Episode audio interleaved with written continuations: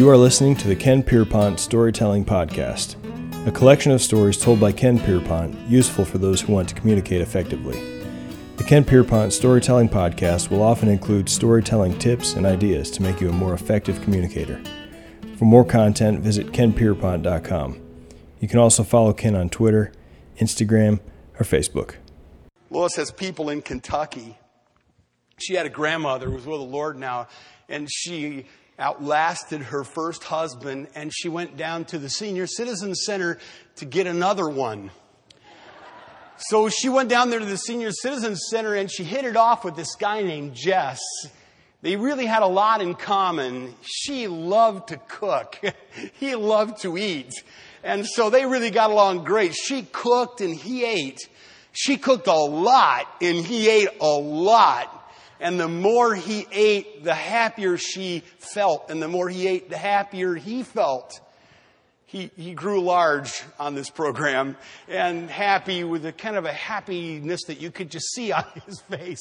He was one of those old Kentucky boys with the, with one of those beautiful little houses, little humble houses off in the hills on his farm where he was born. It had a porch like any decent Kentucky house has. And we went down there to visit, kind of wound this lane back into his house and sat on the porch, and the girls went in the kitchen, of course, to make things to eat. And he and I sat out on the porch and talked, and he told me I was born in that house right there, over in that room, and that's where I'm going to die. And this is my place. I lived all my life here. We farmed this place, me and my brother. It was humble, but it was real clean, real neat, real nice. And Jess was proud of that. He said, Let me show you something. Got a little twinkle in his eye. He said, Let me show you something. I said, All right. We kind of walked off the porch and he just kind of walked away down through the yard over toward the woods and I followed him. We got over to the woods. He kind of ducked into the woods in a little opening in between the trees and the woods and he went back to this little path and I followed him back there and he said, at one point he kind of stepped aside and let me go first down the path and then suddenly I kind of sucked in my breath because I was standing at the precipice of a waterfall in a most unusual place where you wouldn't have expected it. There was a slab of rock and there was a waterfall that was probably 15 to 17, maybe 18 feet. Quite an interesting little waterfall for private property, you know, that fell down into this green pool of water. And you know, when water's clear and green like that, it's always deep. I said to him, How deep is that? He said to me, That's the first thing people always ask when they look at that. He said, Let me explain it to you like this.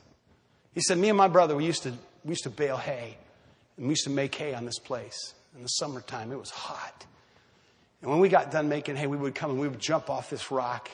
And we were young and we were strong swimmers, and neither one of us ever were able to reach the bottom of that pool. He said, In all my life, I don't know anybody who's ever reached the bottom of that pool. And until you understand God's great infinite love expressed on Calvary like that, you really don't know Him yet. Because in all your life, no matter what trouble comes in your life, no matter what heartache comes in your life, no matter what mistakes and sins that you commit, you will never reach the bottom of God's love for you.